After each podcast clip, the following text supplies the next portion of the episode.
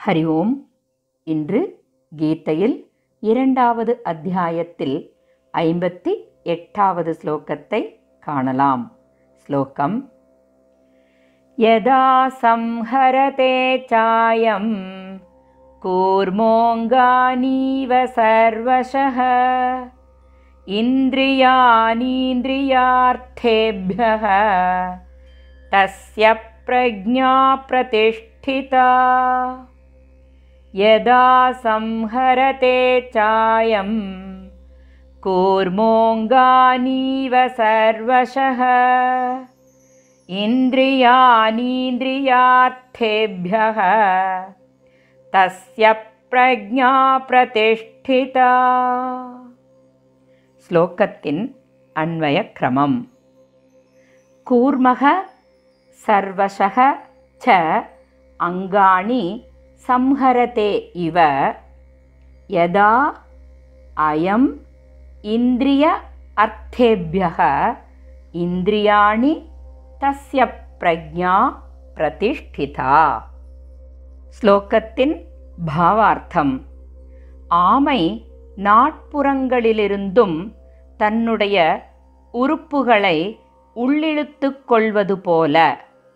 எப்போது இந்த கர்மயோகி புலன் நுகர் பொருட்களிலிருந்து இந்திரியங்களை விலக்கிக் கொள்கின்றானோ?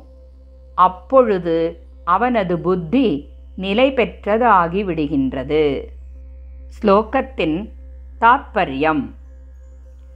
முந்தைய ஸ்லோகத்தில் ஸ்திதப்பிரஜன் என்பவன் விரும்பிய பொருளை அடைந்ததற்காக மகிழ்ச்சியடைவதும் இல்லை. விரும்பாததை அடைந்து துக்கம் கொள்வதும் இல்லை என்று விளக்கிய பகவான் இங்கு ஸ்திதப்பிரஜன் என்பவன் தன் இந்திரியங்களையும் மனதையும் கையாளும் முறையை விளக்குகின்றார். ஒவ்வொருவருடைய உள்ளுணர்வும் தனித்தன்மை கொண்ட ஐந்து ஒளிக்கதிர்களாக அதாவது ஐந்து ஞானேந்திரியங்கள் மூலமாக வெளி உலக அறிவை திரட்டித் தருகின்றன. அதாவது கண் காது மூக்கு வாய் தோல் என்ற ஐந்து வாயில்கள் வழியாக எண்ணற்ற வெளியுலக உணர்வு தூண்டுதல்களை நம்முள் கொண்டு வருகின்றன. இந்த தூண்டுதல்கள் ஒருவருடைய மனதை எட்டும் பொழுது பலவித குழப்பங்கள் அதாவது பிடித்தது பிடிக்காதது வேண்டும் வேண்டாம் என்கின்ற குழப்பத்தை அடைந்து தீர்மானத்தை எடுக்க முடியாமல் தடுமாறுகின்றான். பின்பு தான் விரும்பிய தீர்மானத்தை எடுத்த பின்னர் அந்த முடிவுகள் வாசனைகளாக பதிந்து தொடர் பிறப்பிற்கான காரணங்களாக மாறுகின்றன.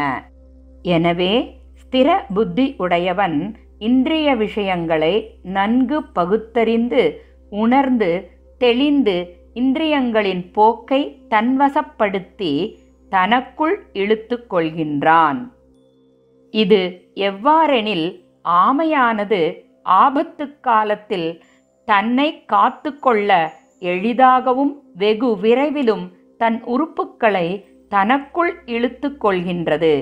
இதனைப் போல ஸ்திரபுத்தியுடையவன் இந்திரிய விஷயங்களிடமிருந்து இந்திரியங்களை தன்னுள் எளிதாகவும் விரைவாகவும் உள்ளிழுத்து கொள்கின்றான். அதாவது ஸ்திரபுத்தி உள்ளவன் இந்திரியங்களை நுகர்பொருட்களிலிருந்து விலக்கிக் கொள்கின்றான் என்பது மனதாலும் புலன் விஷயங்களை நுகர்வதில்லை என்பதே கருத்தாகும்.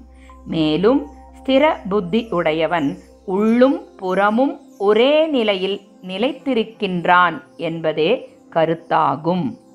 ஸ்திர புத்தி உடையவன் கண்களால் கண்ட காதுகளால் கேட்ட மூக்கினால் நுகர்ந்த வாயினால் சுவைத்த மெய்யால் தொட்டுணர்ந்த விஷயங்களினால் மனம் சஞ்சலமடையாமல் தன் புலன்களை தன் விருப்பம் போல் இயக்குவதற்கு திறமையுடையவன் ஆகின்றான். எவ்வாறெனில் பாம்பு ஒரு விஷமுள்ள ஜந்து.